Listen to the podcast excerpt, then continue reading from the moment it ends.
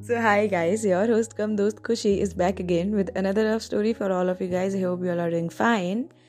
तो इस कहानी में जितने भी आ, लोग हैं वो सब एक नाटकीय रूप बांधते के लिए okay I was just joking around so तो जो हमारी आज की कहानी वो है नंदिनी और ऋषि की वेल गाइज़ मैंने अपना नेम यूज़ किया है लेकिन इसका मतलब ये बिल्कुल नहीं है ये मेरी कहानी है ट्रस्ट में मुझे नाम ही नहीं मिल रहे थे तो आई जस्ट यूज़ माइंड सच में, ऋषि कोई नहीं है, नंदिनी मैं हूँ, लेकिन ये स्टोरी भी मेरी नहीं है just an imagination so keep enjoying the story let start the story ऐसी कोई कहानी सुनी है आपने जिसका जो स्टार्ट है, वही ब्रेकअप से है? वह ये कहानी तभी तो अपने आप में एक अलग कहानी है। इसकी शुरुआत हुई किसी का दिल टूटने से, नंदिनी। उसका दिल टूटा था। उसने किसी से प्यार किया और उसका दिल टूट गया। पहले ऐसा ही होता है आजकल, इसलिए प्यार किसी ऐसे से करो जिस पर तुम भरोसा करते हो। लेकिन खुद से ज़्यादा कभी किसी पर भरोसा मत करना। नंदिनी का ऋषि से ब्रेकअप हुए एक साल हो गया था। दोनों अपनी अपनी लाइफ में आगे बढ़ चुके थे, लेकिन कहीं ना कहीं अब भी एक दूसरे पर टिके हुए थे। उन दोनों के अंदर से वो यादें कभी मिट भी नहीं सकती थी। उन्होंने चाहे कितनी भी कोशिश की उन्हें मिटाने की। तो नंदिनी की जो फैमिली थी, काफ़ी रेप्यूटेटेड और काफ़ी बड़ी फैमिली से बिलोंग करती थी वो। ऋषि दूसरी ओर, उसकी पोस्टिंग जो थी, वो देहरादून में थी। ऋषि देहरादून में था, वहीं दूसरी ओर निधि, जिसकी कर्नाटका में पोस्टिंग थी, वो कर्नाटका में थी। वहीं दूसरी ओर, जहाँ पे उसके पेरेंट्स रहा करते थे, वहाँ पे उनके बहुत राइवल्स थे। उसके पेरेंट्स से जलने वाले, क्योंकि उनका नाम काफ़ी ऊँचा था। एक दिन नंदिनी को किसी ने किडनैप कर लिया, या कहें किसी उनके दुश्मन ने किडनैप करवा दिया। और इत्तेफाकन वो पहुँच गई देहरादून। कि नंदिनी को नहीं पता था कि वो कहाँ पर है। वो किडनैप करके वहाँ लाई गई थी। एक बंद कमरे में जब उसकी आँखें खुली तो उसे काफ़ी घुटन महसूस हुई। वहाँ से भागना चाहती थी वो।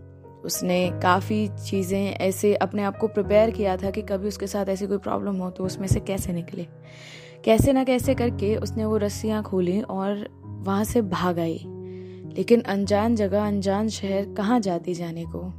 भागती रही भागती रही भागती रही कि तभी उसे वो किडनैपर्स दिख गए। उनसे बचने के लिए वो एक जगह छुप गई।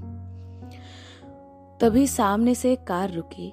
और उस कार में से ऋषि निकला। वेल well, कहते हैं डेस्टिनी ही है जो हमें एक दूसरे से मिलवाती है।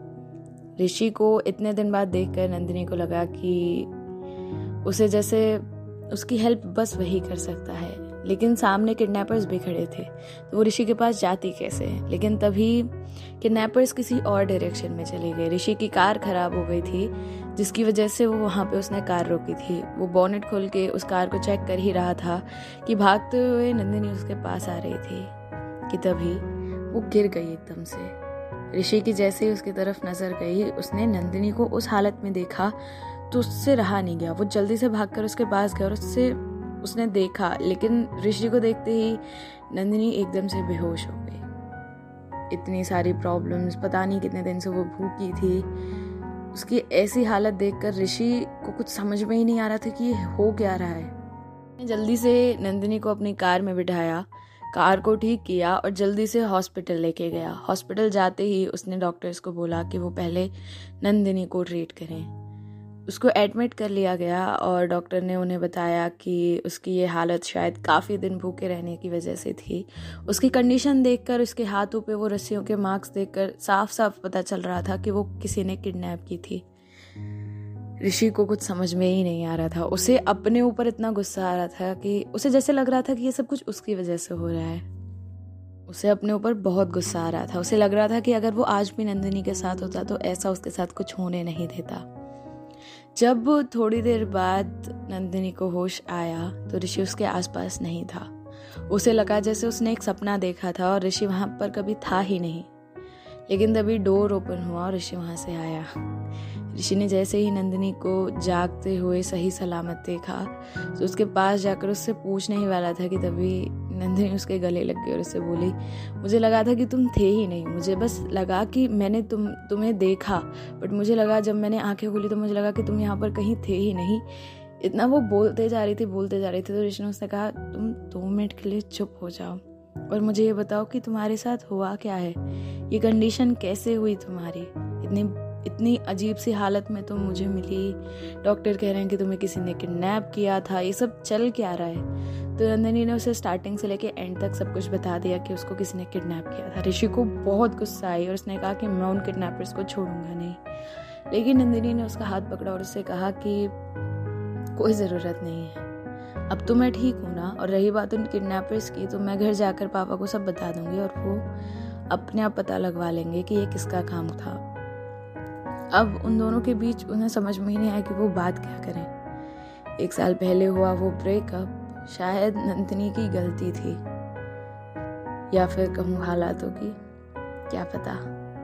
लेकिन फिर एकदम से ऋषि ने कहा, अब मैं तुम्हें छोड़कर कभी नहीं जाऊँगा। तुम कहोगी तब भी नहीं, क्योंकि तुम तुम पागल हो।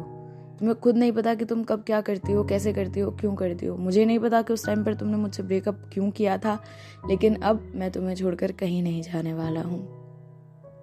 नंदिनी को भी समझ में आ गया था कि ऋषि कितना इम्पोर्टेंट था उसके लिए कितना ज़्यादा फिर चलो ठीक है ना यार इतनी अच्छी स्टोरी सुना दी। इसके आगे तुम लोग खुद अज्यूम कर सकते हो क्या क्या हुआ होगा या क्या क्या होना चाहिए।